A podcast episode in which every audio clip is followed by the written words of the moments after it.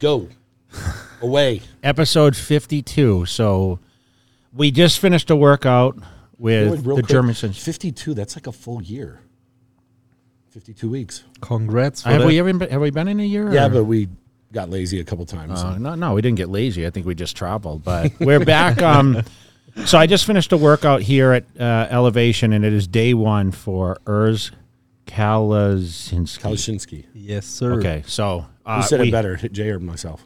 Kalashinsky. You said it better, but with Jay's voice, it's something. So special. I asked you in the gym. Like what your real name is, and you said Erz, and you explained to me what it was. Tell me again. It's funny, right? Yeah, because everybody's asking. What does it mean? Yeah, everybody's asking what my nickname on Instagram means, Miracle Bear, why he's calling himself a bear. And Erz, the name is in a lot of languages translated to the bear, what actually is a cool fit, I would say. But it all depends on what type of bear. What about like a Care Bear? Yeah, he might not know what a Care Bear is. A Care Bear, it's like a little cute little bear. Yeah, it's okay. Or what about a vicious bear? When I'm with my girlfriend, I'm a Care Bear. Yeah, exactly. Look at that. See, this guy. So he knows you can move it how you want. Yeah. So we're 2 weeks. Fuck, it's like 2 weeks tomorrow. Yeah. From your competition, you're competing Saturday evening. Your first Olympia. Second. Brother. Oh, that's right. First in Vegas. Yeah. First in Vegas. Yeah. And you're excited about it. Does that seem weird that it just like... I see what... The thing is, I was like... I know he competed last year, and I'm not counting the Olympia being in Florida because, dude, it's never been in Florida for all the years I was here. Yeah. Living in Vegas. How exciting is it to come to Las Vegas and actually compete? Because that's how you... probably started following the Olympia was in Vegas. Bro, it feels like my first Olympia because actually it is in Vegas. And for me, I always watched it in Vegas, you know, you preparing all the great champs preparing here for the original Las Vegas Olympia. And for the, I don't want to say a real Olympia, but it feels special to be here. And special to be in Las Vegas for the first time. Met you guys. That's why I wanted to be here early, not only with the body thing and enough time to acclimate and have some good sessions here. Also with the whole Vegas experience. Is this your first trip to Vegas? Yeah. First time. Wow. First time and definitely not the last time, hopefully. So let's start back to when you, like, what got you into bodybuilding? Like, how long you been doing it for? I'm doing it for 12 years now. So holy wow! I'm not. You're 24 years old. That's what I want to say. Because everybody says to me, "Yeah, your career is going through the roof so fast," and I'm like, "Yeah, so fast." I'm training for 10 years, working my ass off, and. There was nothing fast. I just started really early. My brother was a gymnast. He looked phenomenal. And I was like 10, 11 years old, did breakdance, loved breakdance until today. Still doing my dance moves. Can you backspin? Or? They're going wild, of course. I can do a head spin on this table. Hold on, I got some cardboard. Let me lay some cardboard out in the back, you know. All the kids used to bring the cardboard to school, and they'd do like the breakdancing stuff, and they'd wear like the bands on their wrists. Cool, and... the gloves and everything. Yeah, breakdance is great. So what was your first show ever? Like what got you to compete? To compete, let me start a little bit earlier. I did breakdance. I get fatter. My parents split apart. My dad always was a in the Polish national team, a weightlifter. My mom was a ballerina, really, really good ballerina, and so I am the mix of both. And just wanted both proud, and my dad always said to this dancing thing, yeah, okay, it's okay, but why you don't do more like strength training? Yeah. And then one day I got a little bit bigger, a little bit chubby, and my trainer and breakdance or coach said like, yeah, you need to gain some muscles to be able to do the head spin and power move stuff. And then I go to the gym together with my brother, who was a gymnast, like I said before, and then from the moment I picked up the dumbbell, it was love for me. And then I read every magazine. What age was that? 13 years old. Damn, I didn't start till I was 18, man. I picked up my first bodybuilding book at 12. Yeah. And I had interest then, but you know, I was tied up in sports in high school, so it wasn't like you weren't doing any. You were breakdancing, you didn't play sports, right? I mean, it's different in Germany too, right? Yeah, it's different. We don't have the high school thing.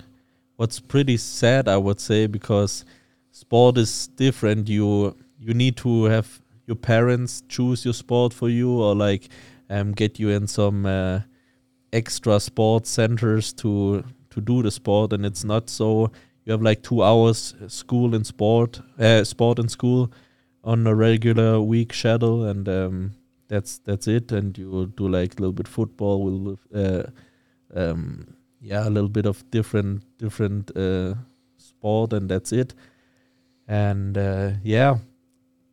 honestly, that was not enough for me, and I always was a very active child. And then I'm happy that my parents pushed me like in every sport I can get, and then I ended up with bodybuilding. Met some he's called Paul, my first bodybuilding coach, like an old school guy.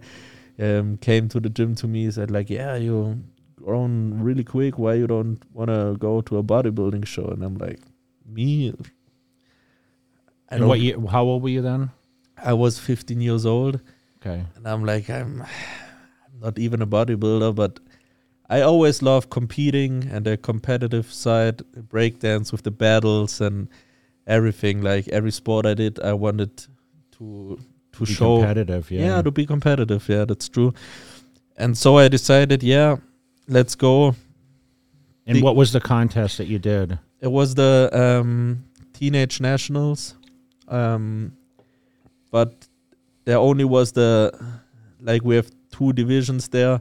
One natural and one not, and that was the only time there was a competition, and they were not natty, and I started there, and he said like, just start there, it's not about the placing the first time. And I was like, no, I want to win. And then I ended up fourth without 25 teenage competitors, and I was like, okay.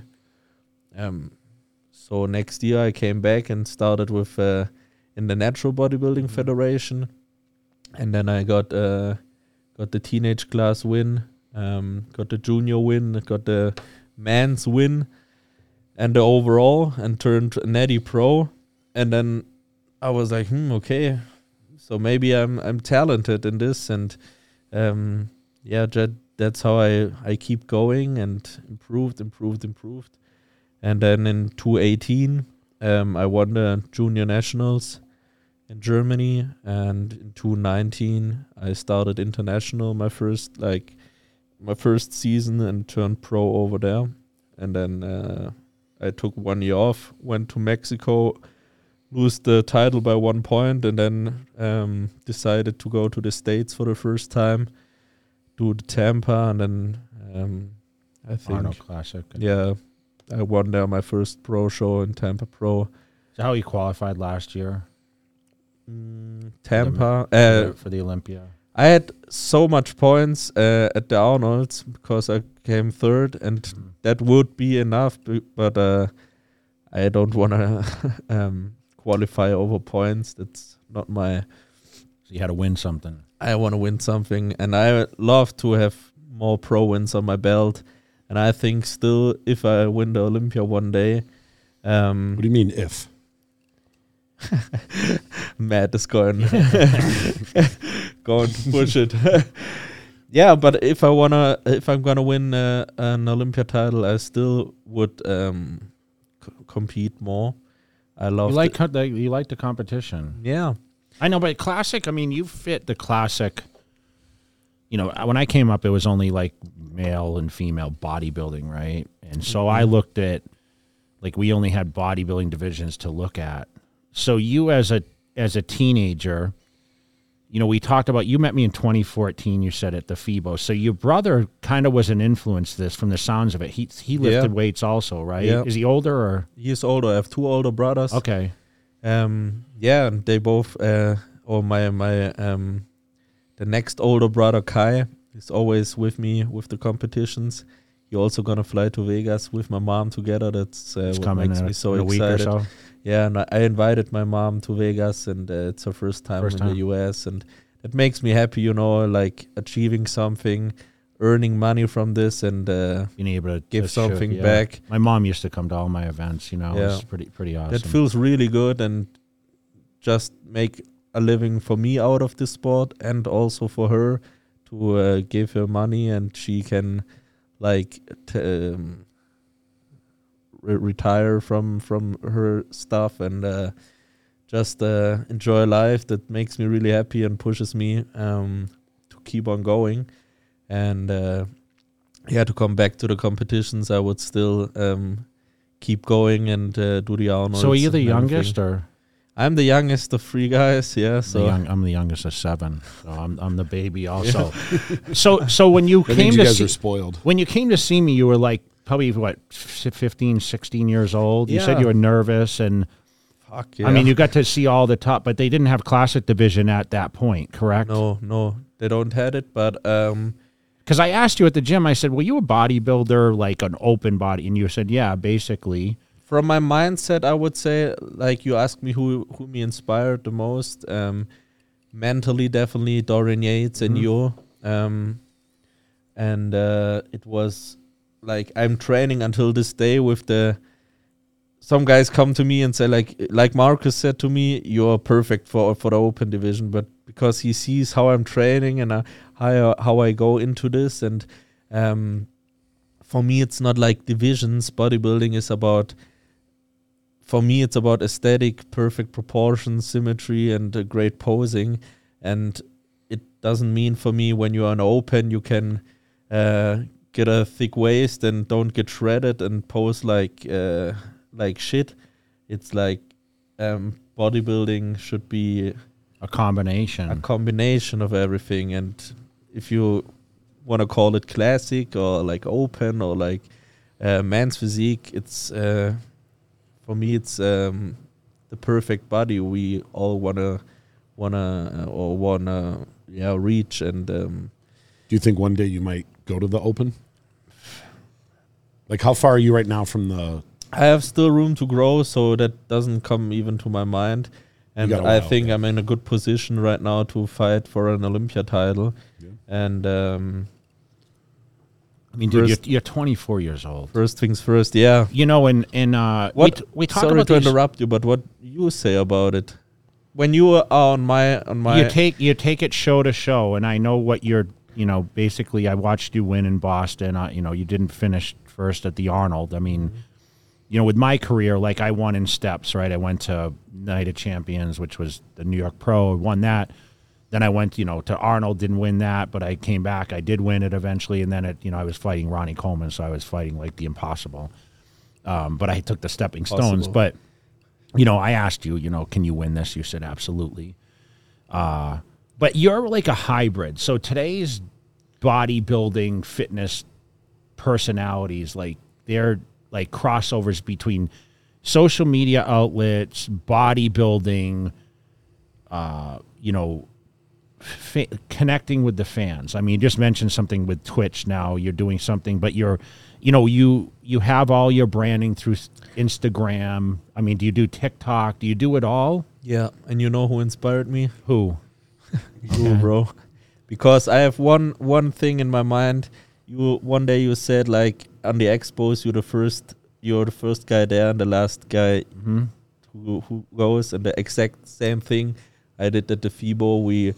The FIBO this year, we had like 2 hour slots to be there for the fans, making pictures and everything. Yeah, you probably stayed a lot longer. And I stayed until 6 p.m. until the FIBO was over, and still keep going until the last man standing in the row, because there were four hours row just for me, and I was like, that can be real. Is it kind of floor you that you have this much of a following at your young age? Because listen, at 24, dude, I was like begging for people to come see me. I was few and far between. I was a magazine guy, but I wasn't at the top. Like, I consider you being close to the top of your division, and you're active on YouTube and social media. I mean, I just asked you had this Olympia series you did. How many videos a week did you put out, and how many weeks did you train for this competition? I mean, we're 2 weeks out now. Yeah. You said how many videos, like, you dropped? Like 2 or 3. And you've done this since, what, 4 months out? Yeah, or probably the whole year. For me, it's not like off-season or on-season. I would have put out content. I know, but how important is that content to connect with your fans? It's really important. And where are your fans? Where do people follow you from? What countries? It's a good question. You can write it in the comments down below, because I know, but you must get like fan mail or emails or you sell stuff. DMs. Where do you ship it to? All around the world. Honestly, we had like this the first. It's always funny. My girlfriend and I is doing our clothing business together, and she said to me, like, we see in the Shopify list, like, first order addresses from China, and like, what the fuck? Or from Canada, and the guys needed to wait like three weeks until they get their stuff, and we're so happy about it. So it's crazy what's going on. And what was the first? Well, let me ask you this: I sold my first item was an 8x10 and one T-shirt. So what did you start with? What was the first thing you put on to Shopify? A black shirt with the Miracle Bear logo on it, and I had like. Do you remember how many you've actually ran size-wise and everything in that, and how fast did it sell? My mother gave me the. All the money I saved on my bank account. It's called Sparbuch in Germany. It's like you save as a child. You save every month, so it's like $5. It's like your piggy bank. Yeah, you know. Okay. And what happened? And I invested everything to the first. Remember how much it was? $5K, I would say. And you bought all shirts with it. Not only shirts. I set it up, the website, the shop, and everything. How fast did you make the $5,000 back? And I said, like, listen, I said, like, we have the signature shirts going down, only limited stock. Yeah. And the fans or the people thought I would do a limited stock because it's cool, but honestly, I didn't have more money. And until this day, honestly, I'm doing limited stocks. Just now we have more capital to do stuff, but I also wanted to let it in place to remember this until the company is growing bigger and bigger, because with the limited stock it's also cool. And imagine in 5 years you see a guy wearing the first signature line. It's pretty cool when they line up, right? Yeah. I saw one at the FIBO with the first shirt on it, and he's one of the 80 guys in this world who got the shirt. Wow. And now they resell it. It's going to be worth a lot. I mean, and it's a cool thing, you know. Imagine in 20 years when you win somebody's going to come up to you in 20 years with that shirt on. Yeah. Because every once in a while someone will come up with something from 25 years ago. I have like the original Swole Monkey stuff, and we changed logos, so I know like it's so funny when you know what was printed. And you can, like, you're sitting in the line and you're paying attention to people, right? And then you see a guy like 50 people down. Exactly. And you're like, holy shit, that guy's wearing. And you're waiting for this guy. And I say to Matt, I'm like, dude, that guy's wearing like a vintage like 2006 shirt, you know? So cool. Yeah, where was it not long ago where that guy came up and he had the ticket from a show you guest posed when you were an amateur? It was in Wisconsin or something. Yeah, Madison. He had the maggot, like the brochure, and he had the ticket stub, and he wasn't even pro yet. He was still amateur. It was like 1994. Imagine. I was 23 years old then. It's so cool. And this support, it's great to see this, and that's why I wanted to keep going with this limited stuff. And people are texting me like some. Managers like, we can do a lot of more money, and like, but in this point it's not about money, you know, it's about this stuff and the memories you have. How hard was the struggle, like financially? And remember, it's eating is a major part of it, right? The food, the time to train, did you work like jobs as you were progressing forward? Like, what did you do? What was your trade? Always. I moved out from home with 17 years old, so pretty early, and that was the perfect decision I made because I can concentrate more on... I'm from a small village, you know, we have more cows in this village than people, and no great gyms or opportunities, and I moved to South Germany, to Stuttgart, to the next bigger city. Had my little flat over there, had better gyms, connected with people, and always worked like on a construction or in a sauna, doing like the sauna stuff, because I thought like, I can earn some money and do something good for my body, you know. Going to the sauna twice a week, and always had something going on. But were you broke? I mean. Yeah, I was broke. Hell yeah. Like, did you care about cars or clothes or? Never. Did you eat out? Like, did you guys go to dinners or? Yeah, I love to go eat out sometimes. And do you dress up and go out, or did you have a limited budget so you didn't really do that until? I mean, now you might be able to go do it, but now I go out with my girlfriend when we like did something good. And how long have you guys been together? 3 years now. And she understands what you do. One day before Olympia, it's going to be 3 years. Oh, so yeah? So your celebration's going to have to be after, huh? Yeah. That's why you stay in the extra 4 days, huh? Exactly. Saturday night. Yeah. I invite you guys. Everything on me if I win. Oh, shit. There we go. If not, Matt. How much is first place at the... Good question, Jay. You don't even know. Let's call... Call Dan and ask. So, one thing he's pointing out, I never thought about the money. Remember, I say this over and over in these podcasts. Honestly, so you don't even know what you're competing for. What are you competing for? It's the title, right? And the I can say what I'm competing for. What's that? The fucking Olympia jacket. Really? It sounds stupid, but that was for me. It's like 11 years I'm chasing this jacket. And I remember 1 year before I qualified, there was David Hoffman, the German guy, also in Classic, who qualified. And I trained with him, shoot a video with him. And he had the jacket. I was like, can I touch it? And is it a leather jacket? Like leather No, shoes? Not at the Arnold. At the Arnold's, it's the leather jacket. Okay, yeah. And this year we also got a sick jacket from the Arnold's with like world champ inside of it. And you also have the leather jacket, right? I have them in bags. I won Hummer trucks at the Arnold, too. 3 Hummer trucks. And Rolexes and Audemirs. Yeah, I had everything. Maybe I need to switch to open. Right. It's 130,000, right? It's 200. Oh, is it 200 now? 200K. Holy shit. Yeah. How much did you win at Boston Pro? 10 grand or? No. Not even. 3? Yeah, 3,000. And... How was that to receive? Like, was that your biggest check so far? No, in Kuwait, I got the most.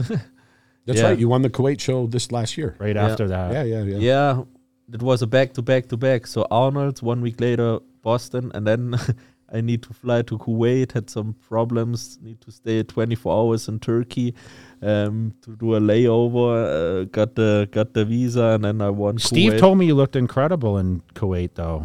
Yeah, I was pretty full. I was on a weight cap there, and at the Arnold's, I was like... Pushing it. Far away from the weight cap, so the body soaked everything up, and it looks pretty good. I think the best look, like you also said, was in Boston. And it's not often that you wake up in the morning, and I looked in the mirror, and I don't want to sound arrogant or something like that, but I knew... Yeah. It's nobody. Not arrogant, it's confidence. Well, we got to see you at the gym prior and everything. I mean, it was just seemed like everything was just working in your favor there, you know? Yeah, it was crazy because I was a little bit like, I want to do everything perfect for the first Arnold. And then sometimes you just need to come down, eat a cookie, and then go to the show. The nerves can be a lot, right? I mean, as you compete more and more, you get experience. And No, sorry to interrupt you, but normally I don't have this. I'm from the breakdance background. I'm never nervous before a stage. And I was a little bit at the Arnold's because I just wanted to make everything perfect. And now for this Olympia, that's good. I have a different mindset, you know. I also worked with a good like therapist for it, a sport therapist, which I definitely recommend. Give him a shout out. Give him a bro. Promote. You can promote him. Yeah, he don't want to get promoted. Oh, okay. You're working with some. If somebody needs it, they can message you and you can connect them. Yeah. Yeah, that's good. But he's a guy like he's not doing it on a regular basis. He has like his high paid like managers and stuff. Maybe you.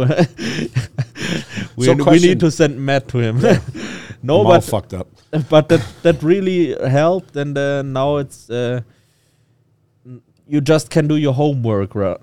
Mm-hmm. And at the end of the day, it's up to the judges and up to how you look on that. So I noticed like when you pose a lot different than a lot of the other guys, and you see more of a routine, more of a, I don't know how to describe it. He's very fluent. Yeah, fluent. Where does that come from? Like, where did you learn? Mama. I was good because I heard that said she was a ballet. Yeah. You know, now, does she work with you on your routines? Yes. Talk to us about that. Yeah, we started with it for the first routine I ever did because I didn't know who I had the coach Paul, like I said before, and he helped me really a lot with the bodybuilding poses and get me into this, and he also could do it really good, and that helped me a lot. But it's when you are on that professional level, it's about the final touch, you know, and that makes the difference. And therefore, my mother was perfect to bring in my own flow, because nowadays the guys are watching Terrence or me posing and try to copy it. And in my opinion, that's the biggest mistake you can do. And try to be like someone else. If you try to copy someone, you're a copy, you know, you're not the original. And that's why everybody needs to create his own style, his own flow. Who's the best poser in classic physique? Officially Terrence, I would say, because he won some best posing awards. But posing is...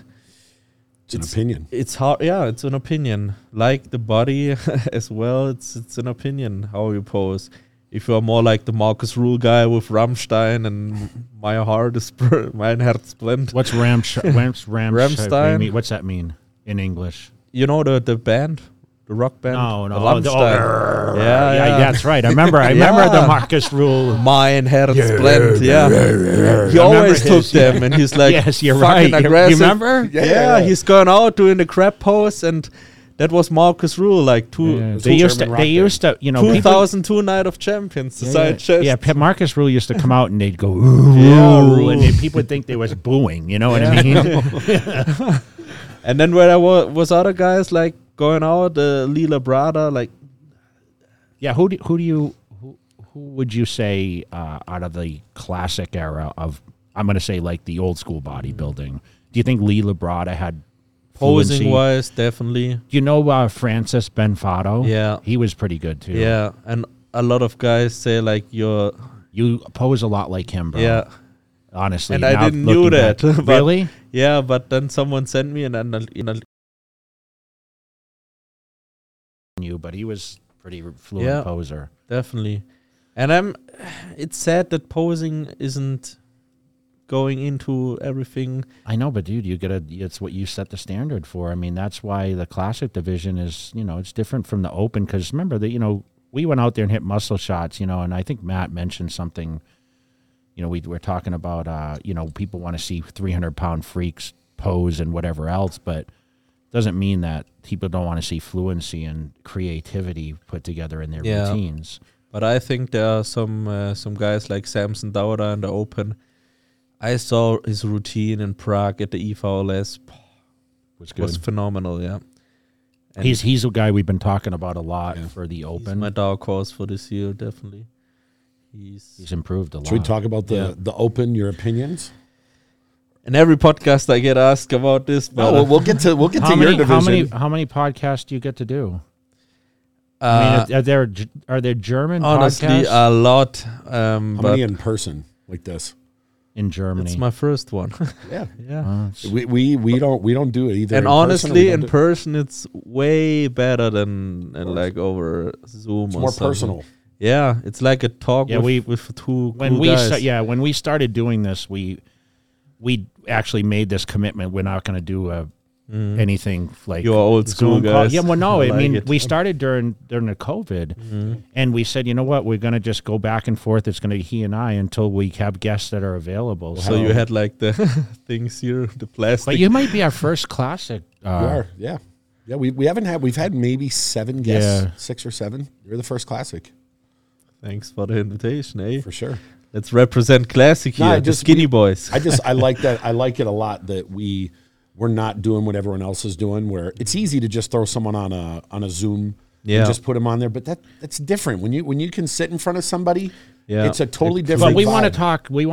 Like, we want to be able to just, hey, we're having a conversation, right? I know you've got a headset and a mic, but like, we're talking like this is a conversation. It's just like if we were at the gym earlier. We just shoot the shit. It's cool. Yeah. Maybe I have to start it in Germany. You should do. I mean, that's something that, you know, there's interaction with you know, obviously your Instagram and, you know, whether you do TikTok and now you're streaming, you know, doing all, you know, YouTube is obviously like the huge outlet right now, right? People can really get to know your personality and see what you're doing. And you said you're really cranking with your business right now and, you know, you have a fan base all around the world. But you come to the States, expectations. Do you feel like the U.S. is much easier to navigate in business and fitness than where you... I know you said you grew up in like a cow area. So did I. Yeah, I know. And I had to move to California because that's where they wanted me closer to magazines. But now you can kind of create your brand no matter where you are because it's content, right? But do you... You said you moved to a bigger city to be in a better facility, but do you feel like coming to the States, things are more at hand... than where you live. I talked with Matt in the car to the way to your office about this topic, and I said to him, if I want to collab with like Marcus, I need to drive 6 hours to shoot a video with him. If I would be in Vegas or I'm flying to Vegas, it's like, who of the 5 guys I should... Five, there's probably 50. Or like you said, 7 Olympia champs there's in town. 9. There were 9 before Sean passed. There was 10 Olympia champs that lived in one city at the same time. You asked me, where do I train? And I said, well, you could train at a different gym every day for 1 month in the Vegas Valley. Yeah, probably further. Just think of how many LVACs are there. No, that's what I'm saying. Yeah. But you could probably do 30 days at a different gym easily. And you're like, you're kidding me, right? I mean, people ask that question, like, where do you train? And I'm like, okay, where do I start? Know. You know, it's like, it depends. It's not like, okay, Tuesdays here. Like, you know, you guys pick your body parts and you say, I might do legs here or I do chest here in this location. You said you're really trying to pinpoint other than your shoulders, right? Yeah. You have crazy shoulders and your legs are phenomenal. Thanks. So you may go to different facilities, but you don't have that.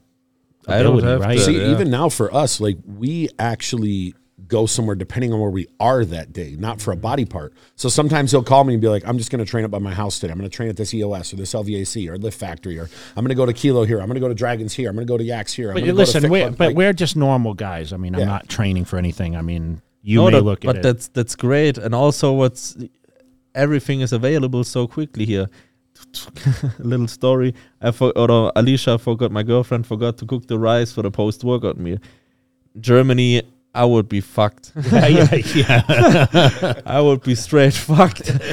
And now the girl at the gym said, go to Walmart, third row to the left, and then you have like... She just got some white rice and just throw it in the microwave. Yeah, so 50 grams of just carbs. So you understand, if you need to go grocery shopping, I think Walmart's going to be the best place to buy in bulk here. I mean, there's groceries on every corner, but when I was leaving the gym, he was walking back from Walmart, and he's like, oh, I got rice. You know, he had a 3-pack of rice. So another funny story, the first time I came to the States, I went to Walmart and I was shocked. The grocery store in Germany, bro... Only the Ben & Jerry's sector is like how big the whole store is in Germany. You have like milk, bread. You have some more stuff coming up, but It's so crazy. So could you buy those instant rices in Germany that you got? We have the Uncle Ben's, you know, with the flavors, Mediterranean you stuff. Wrap the bag, But not the, like... You had these little cups. Yeah. You ever notice that? Like, when you, depending on where you're at in the world, there's different sizes and things you can get. So I lived in Hong Kong for 2 years, and I remember the first time I went to the grocery store, I grabbed one of the little hand things. Mm. And I said, hey, is there a cart? And the guy grabbed it and put this thing, and he set it in there and said, now it's a cart. It was the same thing, but they just put it in the thing. And I'm like, so no, like, because in the States, the carts are as big as this table.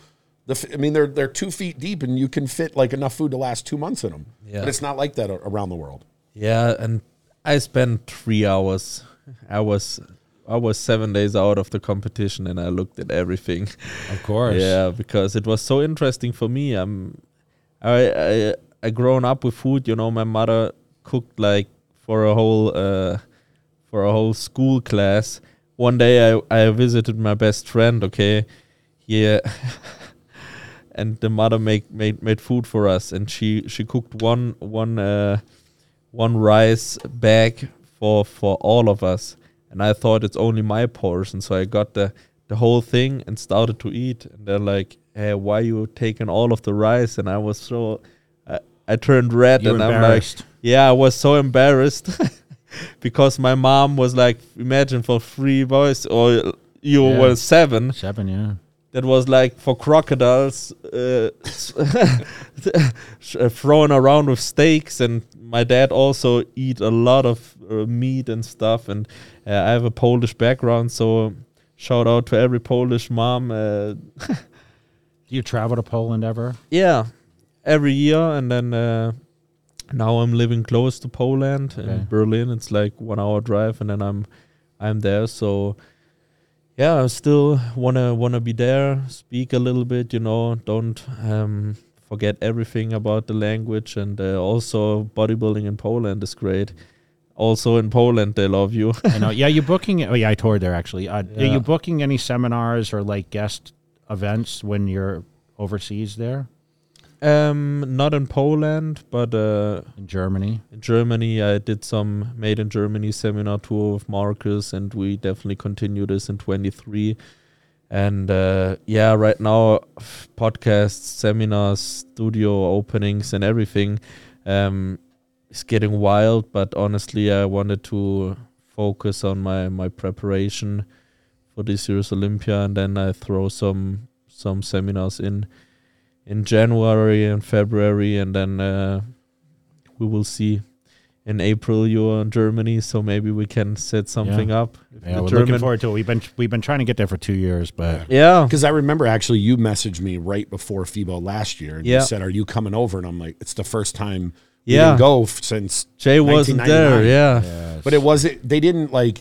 It kept getting moved and moved and moved and moved, and it got to a point where it was special. They just invited like. Some guys, and I think you were too expensive, honestly. I don't think they even tried just because they weren't sure. Yeah, they were. We only were 5 guys, like Marcus, me, and 3 other Germans, and that was probably next year. It's really back because Phil told me they've already booked him. They got Jay, so it'll be. Back question for you though: how far do you want to go in this? Like what? This whole fitness thing. Like, do you have a mindset, like an age, or like, hey, I want to win the Olympia X times, or?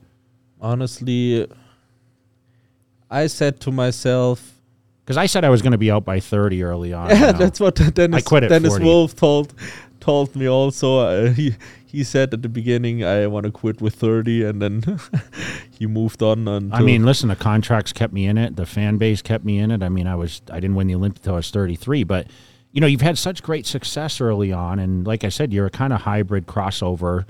You know, is there a bigger picture of this? Is it something like maybe you want to get into film work? Is it a stepping stone for? Honestly, that would be really great. I love to perform in front of the camera like you. So today I'm totally cool with this, and it makes me a lot of fun. So maybe that would be a great thing. If you have the connections, you know how it is. It's hard to get in there, but never say never. I never thought that I can sit on a table on 5 p.m. in Las Vegas and talk with one of the greatest bodybuilder in the world about like life, fucking life. Yeah, you see all these accolades behind me, right? All these magazines and the Olympia trophy. For me, Jay, honestly, it's so surreal. I think in the next moment I'm gonna wake up in Stuttgart in my student's flat, and it was just a surreal dream for me. And also, if I'm on the top in classic right now, I still have this underdog mentality, you know. I think I don't know if I'm good enough to be here, and that was pushing me. And I'm happy to I'm happy to be like this, because there are a lot of guys who like. What are you trying to do? I'm just moving my trying chair. To do some windmill or some backspin.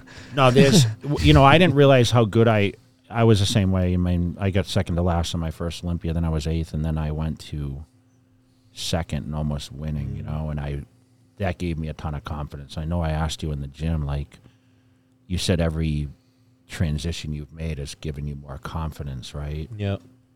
But you're sitting here telling me, you're like, man, am I deserving, right?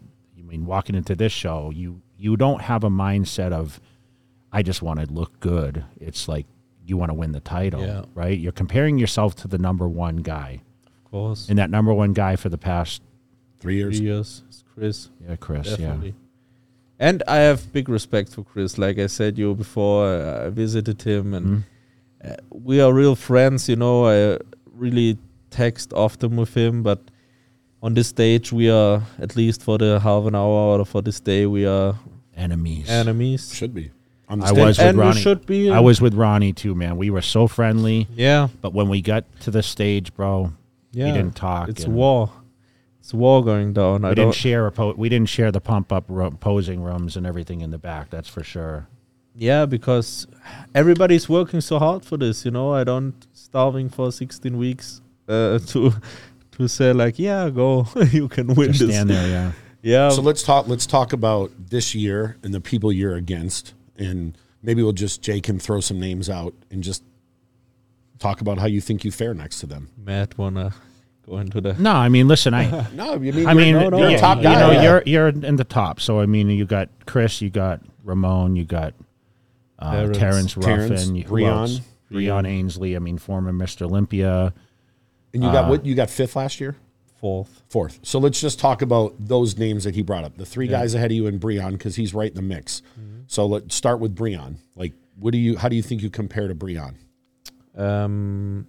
I was happy about the outcome in March at the Arnold's, because I was able to beat him. And he's a two-time champ. That's a big deal. That was a really, really big goal for me, honestly, going into this year's Arnold's, and that made me really happy to win. How did you beat him? What was the quality that?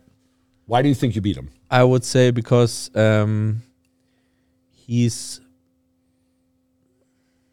not getting better every year, or not better. He's still really, really good, but if your physique doesn't change, you're not like shocking the world, If you have judges want to see improvements. Your improvement from 208 to 209, it's like the fucking quad stamp, and then it's lights out.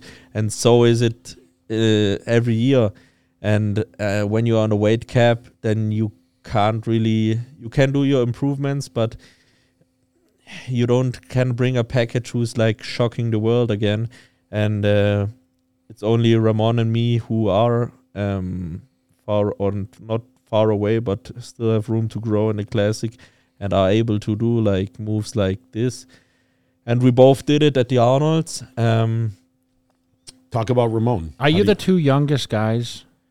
I think Ramon is 26. Okay, and I'm the youngest guy by far. So, how do you feel about his physique, Ramon? Ramon is looking great. Like I said, I can compare my physique to him because it's totally different. That what I say in other podcasts as well. he's looking great, but has a completely different structure and different muscle bellies. Mm-hmm. I know. I don't know how about what's your opinion about this, but at the end of the day, it's also a great physique, and it mixes up the whole classic thing. And yeah, we have our strong parts and our. You think you can out condition him? Yeah, when it comes to condition. Yeah, you're in really good shape right now. I know what I'm capable of, and what do you think about Terrence? I mean, he's really put together. It's just that obviously his stature is a little smaller than. Yeah, that's the point. Terrence would be a 3-time champ if he would be a little bit taller, I would say. So you think the height makes a difference a little bit? Yeah, I don't know why, because he's so complete and so beautiful and has a great posing. I think he's like one of the most complete guys on the stage. So when you think that's how Bumstead has the advantage because of the height to width ratio? Yeah. He just takes up a lot of space, right? I mean, the height means something. I mean, you're telling me, it's harder when you're a little smaller structure, right? But I think that's the height game is another thing. I think if Chris would be 1 centimeter taller, he's too tall, you know? Mm-hmm. Because when you're too tall, you fade in a way, and with the weight limit, you're looking more like,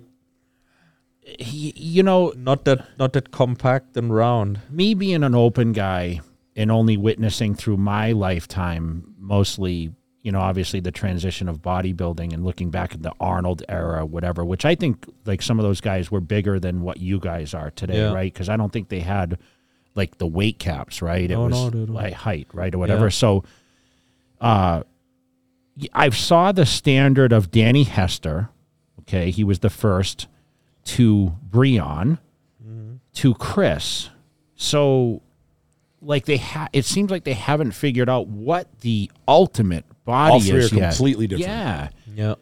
So my question is, when is it going to land? I mean, you've seen, the mass monster in open bodybuilding. Then you've seen more aesthetic, right? But the biggest guy usually is the guy that wins, right? I mean, the roundest, whatever. In the best condition, right? But, I mean, what's the standard going to be? I mean, when Chris gets either beat or retires. That's the interesting question, I would say. But let me ask you this. Can you beat Chris? Definitely, yes. Yes. Good. Where is there certain areas where you think you are better than him? I wouldn't say certain areas. I would say... And that's a big point in classic more than in the open class. It's about the day of the competition. Mm-hmm. If you are 5% off in the open, maybe you when I'm wrong, you correct me please. But in the open, when you are 5% off, it's more tolerated sometimes because you are so much bigger.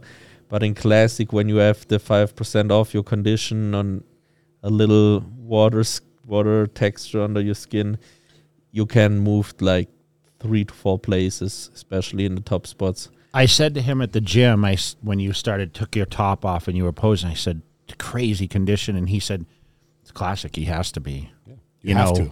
Yeah. And I said to him, what did I say? Can you imagine? Yeah. He said, imagine if an open guy was conditioned like that. Yeah. And what'd you tell me? Whoever it is, lights out. Yeah, oh, no. I said Hadi Choopan. I said Hadi Choopan. That's what I say as well. That conditioned. Yeah, and he impresses me so hard. I love condition. I don't know why, but I know condition is no genetic thing. It's just suffering and just working your fucking ass off. Sorry to say that, but... Our podcast, you can say... Yeah, it's like you need to work your ass off for condition, and everybody can reach it, and... In classic, of course, you have the weight limit, and that needs to push you more to get in this condition. But for me, it's a big part, and especially when you are on the Olympia stage, the biggest stage in this world, you need to show your best. Don't you feel like genetically you have that ability to get in crazy condition? I wouldn't say the ability to get in this condition, but I would say I have the... My physique is living out of the details I have. if I would have like 2 or 3% body fat more, it wouldn't like create that illusion, you know, on stage. Because for me also, when I stay relaxed, I'm looking like a non-lifter, and then when I start to pose, it pops and changes dramatically. Phil Heath. Yeah. When Phil would have a sweatshirt, when, you know, it's yeah, might sound that's crazy, what we but said. That's when Phil would have a sweatshirt on, he looked like a normal guy. You know who else is like that? William. Yeah. When William poses, stuff rolls. Yeah, that's crazy, and that's what I like to see, you know, on stage, because we all know the guys in the gym, like meatheads, looking huge, and on stage they're looking like shit because nothing happens. And for me, when you are in that condition and then start to pose, you are fully loaded and locked in. That's what impressed me the most, and that's why I was so impressed from Hadi, seeing him last year backstage. He's got all those fibers and stuff that people don't have anymore. How are you excited to actually be able to rub shoulders with some of these open people backstage? And because you're going on the same day as them this year. Yeah, I was there with them for the finals last year. Yeah. But who was the most impressive to you last year backstage? Hadi. Yeah, for sure. Hard as a rock, huh? Yeah. Yeah, it was completely different. A lot of people think he should have won the last, you know. Yeah, we're all big, you know, and I'm impressed with that. But to be big and conditioned, that's... 2 years ago, I thought he should have won, for sure. It was his first 2019. I thought, in Vegas. In 2019, I thought he should have won. Yeah, and... He looks ridiculous. That should be... You actually messaged me. I remember you saying, Hadi's kicking all these guys' ass all over the stage right now. And he was. That should be the standout, right? Imagine you fight against Coleman and... But Coleman had that conditioning and the size, too. Yeah. And you also had the conditioning. I thought I could have won a couple, but it's like you when you're there, it's different. And then I looked at the pictures after and I realized what I was kind of up against. But, you know, backstage, like, it seems like some of the guys, like, I was unimpressed with certain people, and then they'd get under the lights and the body just came alive. It's amazing how it does that, right? It depends on the skin tones and everything. But, leading into this, like, you guys are in probably the best venue that's ever been associated with the Mr. Olympia, which is the Zappos Theater. I've been in that theater for other events other than fitness. So I'm a little envious of you guys being backstage at this and being able to perform in this theater. Yeah, it's pretty awesome. It's like a legitimate theater. Like you've never seen anything like this, dude. It's crazy. I went and toured it with Dan and the team. Yeah. Honestly, I was also impressed last year in Orlando. This one's a little different because that was like created. Yeah. This one's a permanent structure that has the best musicians in the world there, so it has the best view, the best sound, best performances, the best of everything is best right there. Best lighting as well. Yes. Like I never competed at like even the Olympias. Like I was at Mandalay Bay and then I won in the Orleans, and like we didn't have what you're going to have. So you've actually never, you've only competed in Florida. Yeah.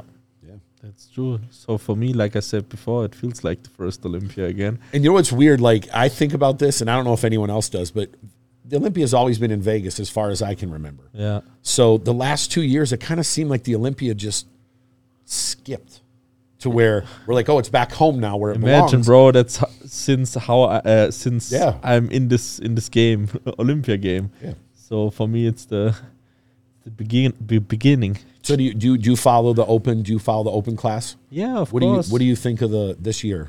I'm a total bodybuilding fan. You think Rami's gonna win another one? Yeah, because I had a long phone call with Dennis James, and we talked about him, and I saw his death face come in, and I saw some training clips, and I really think he wants it. He really saw like, okay, I'm working my ass off, because there were a lot of rumors that he don't gonna win this, and yeah, I like this, and I can say to him, yeah, he deserves it to be still the champ when he still works his ass off. But I also saw William, a good friend of mine, Bonac. I also spent some time with him and his family. We did some content stuff, had a great time in Netherlands together. I spent 3 days with my camera guy and my girlfriend at his house.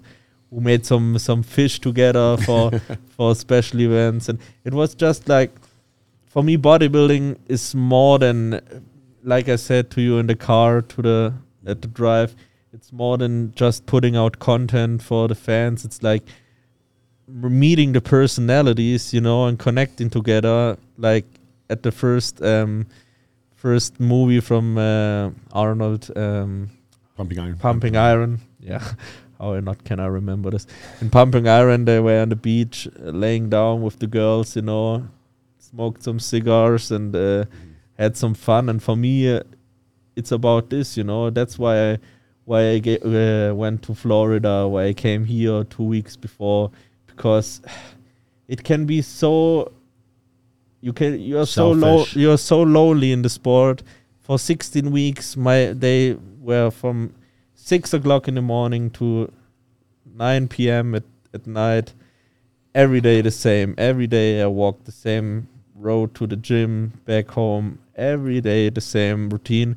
And this time I enjoy it so hard. I landed here.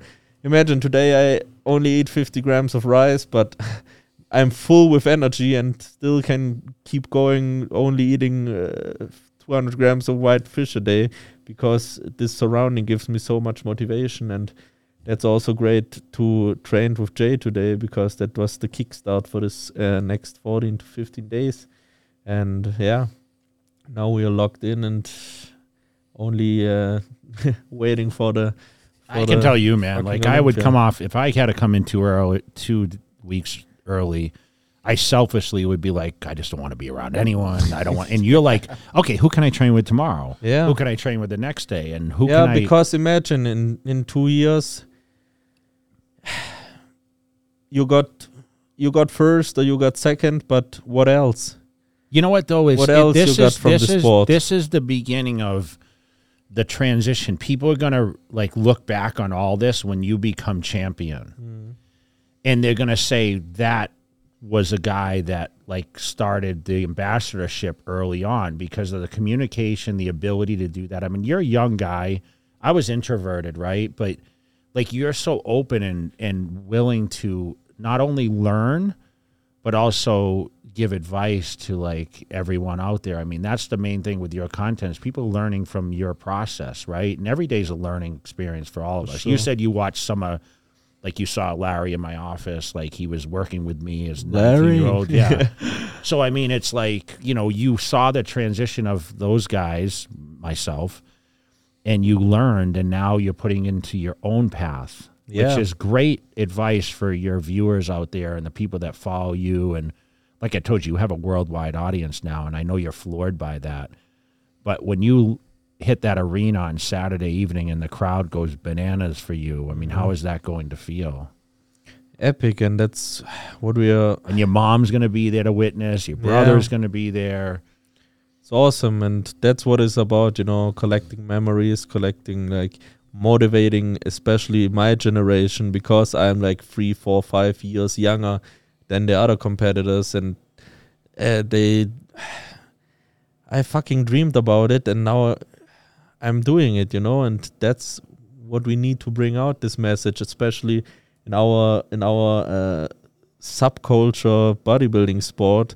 In the US, it's bigger than everywhere else, but in Germany right now, I'm changing things, you know. It sounds crazy, but you're changing things, and the people come to the gym where I train and say like, "Hey, bodybuilding is gonna." It's epic again in Germany and starts to get exciting. Yeah. Since the Rühl Dennis Wolf area, imagine 2008, 9, 10 to 13. And he 14. Moved to the States, you know, so he left, right? So it's epic what you can change as a personality. And yeah, I have a different look on this. And I'm not going here like 14 days, just going to the gym, talk to nobody, and at the end I'm too stressed about myself because I was too driven, you know, to bring the best to the Olympia, that I forgot what it is all about. The process, you know, I always tell everyone to enjoy the process. Yeah, that sounds crazy, missed a lot, but dude. You're starving. I missed a lot because I didn't have your mindset. Yeah. And sometimes I have mindfuck about it, honestly, because I think, yeah, okay, am I doing enough? But that's, I think, when you're really a serious professional athlete, you're always gonna have this mindfuck. But for me, it's the right way, and the people are loving it, and yeah. You're doing it right.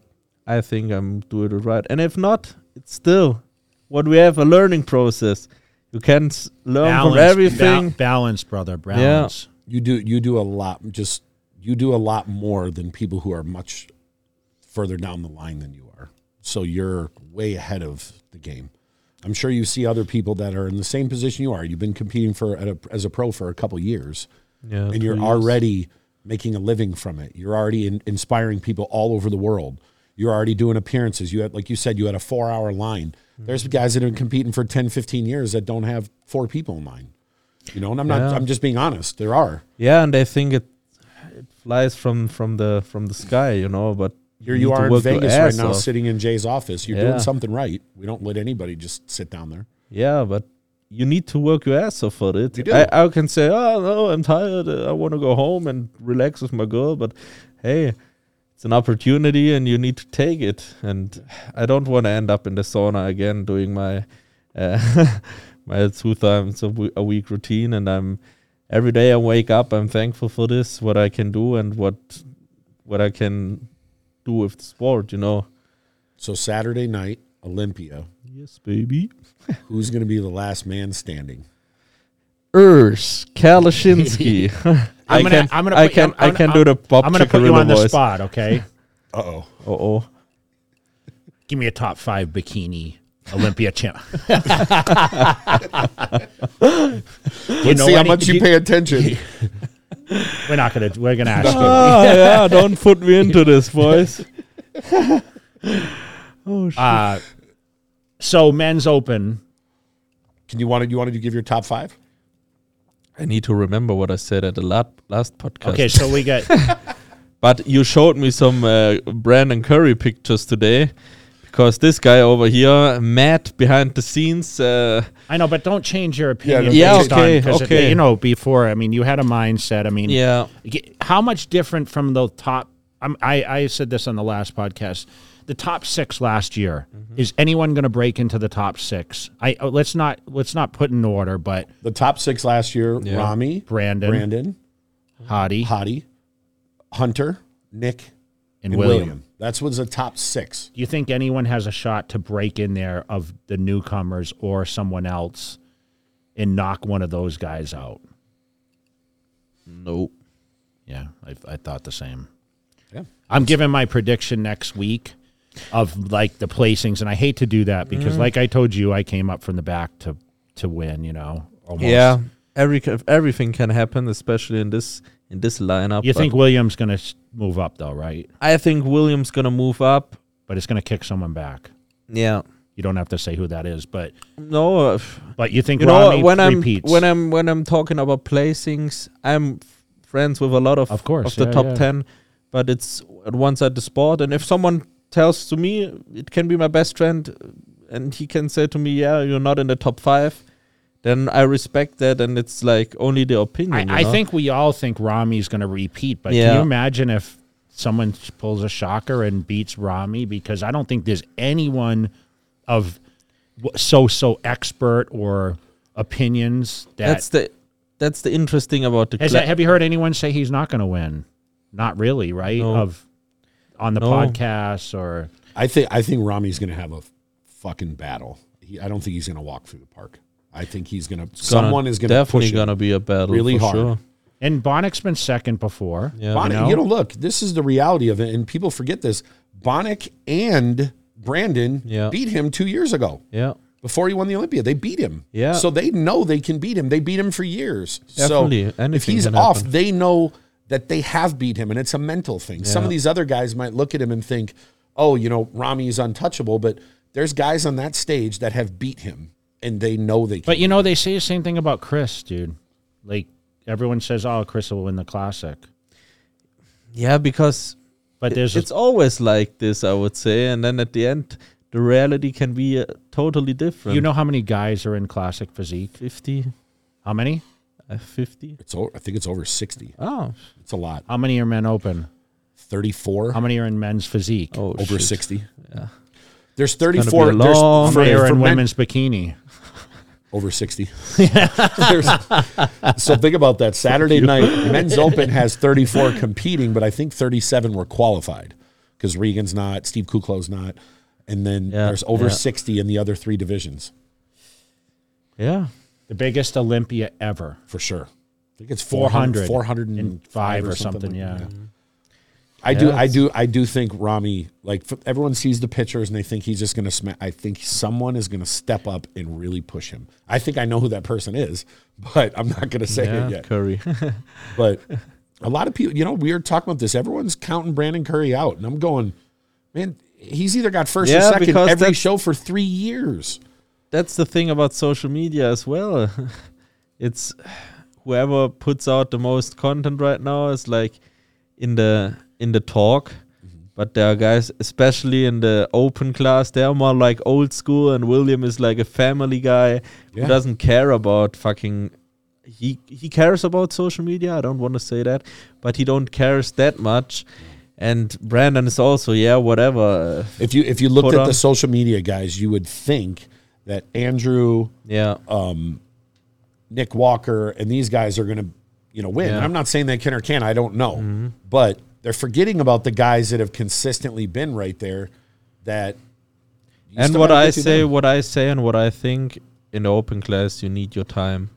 Yeah. You just need your time, and I'm hella excited for the next 3 or 4 Olympias when the older guys. I don't want to sound like that, but the older guys are retiring. I just said this on the last podcast. And then Andrew Jacked is coming on, and Nick Walker and. All the guys, Nick Walker is still in his 20s, he's 28. Yeah. Regan's 29. Yeah, Regan also. And with the improvements he's going to do this year, he shocked the world next year, I'm sure. So it's going to be excited. And I'm just thinking, this just crossed my head right now. Do you realize in the last couple of years, everyone said open was dead. Now look at it. In one season, look at what it is now. There's a lot of excitement. I said this, you know, the next trend is like it's going to be, but the problem is going to be the dominant factor of certain people, right? But the class, like I said, I enjoyed watching the classic at the Arnold. Like I actually enjoyed it more than I enjoyed the Open. I'll be truthful. Yeah. Because there was more closer guys. Like all guys were in great shape. And that's the thing about classic, and that what. It's very, like you said. What makes prediction really hard? It's a hairline of off makes a huge difference, yeah, that's right? A good word, yeah. So if Chris is 100% and on, and you're 100% on, and Ramon's 100% on, does someone beat him? Terrence is 100%. Yeah, exactly. If everyone's 100%, does Chris retain, or have those other guys never been 100% next to him? What's 100%, bro? Well, he's going to be better than Boston. Yeah. Yes. So that's... I'm muscular improved. I have a better skin texture than the Arnold's. So I'm going to be definitely improved. I have a more like overall better flow and better package. But how I'm going to look at the particular day... This guy sounds like a ticket salesman. Better go buy your ticket. Come see because you're going to see definitely. It. Yeah, definitely. Buy the pay-per-view and you're going to see it. I believe. So last year at the Olympia, when Classic was at the Expo and when Wellness went on, you couldn't walk through. Mm-hmm. Like I remember because I had to get Liz Connolly up there to give the award away. And when Wellness came through, I'm telling you there was... 5,000 people with their cameras up. We could not get through the crowd. Crazy. And Classic was even more crazy. Yeah. And this year, we'll see. I think it's even bigger because all these personalities have grown. Yeah. And Chris's fan base is crazy now. All of your guys' fan bases have grown. Yeah. So I think it's going to be mayhem. I had 20K on IG my last Olympia. And what do you have now? Close to 500. Think about that. Chris has 3 times his following, and you've, 50 times your following. Yeah. Well, we look forward to it, man. It's awesome. I want you to shout out to all your German people too, because I know a lot of them watch this. We want to definitely see you more in Germany, brother. So well, we're gonna, but I want you to tell everyone, like, Leute, wenn ihr das Ganze schaut, Jay liebt euch. Say your German word. Unglaublich. Does that sound good or does it sound terrible? You can. It sounds really good. Oh, look at that! I shacked up with a German guy because didn't speak English at Ed Connor's house, like back in like '93 or '4 or something, and that's one word he used to say all the time. Every time I'd pose or whatever, oh God, you know, he'd make this face and like, nice guy. So you know, you pronounce it like this, like unbelievable. Unglaublich. And you know what I remember from Cool Runnings? Eins. Yeah. Eins, zwei, drei. 1, 2, 3. That's all I know. Yeah, German sounds rude every time. It's a crazy language. Well, man, we appreciate you, and you know, we're going to let you get to eating and finishing off your preparation, and you know, we look forward to following along the journey. I'm sure we'll talk about it next week before 1 week out. Of course. So thanks for coming on, man. We appreciate it. Thanks for having me on, guys.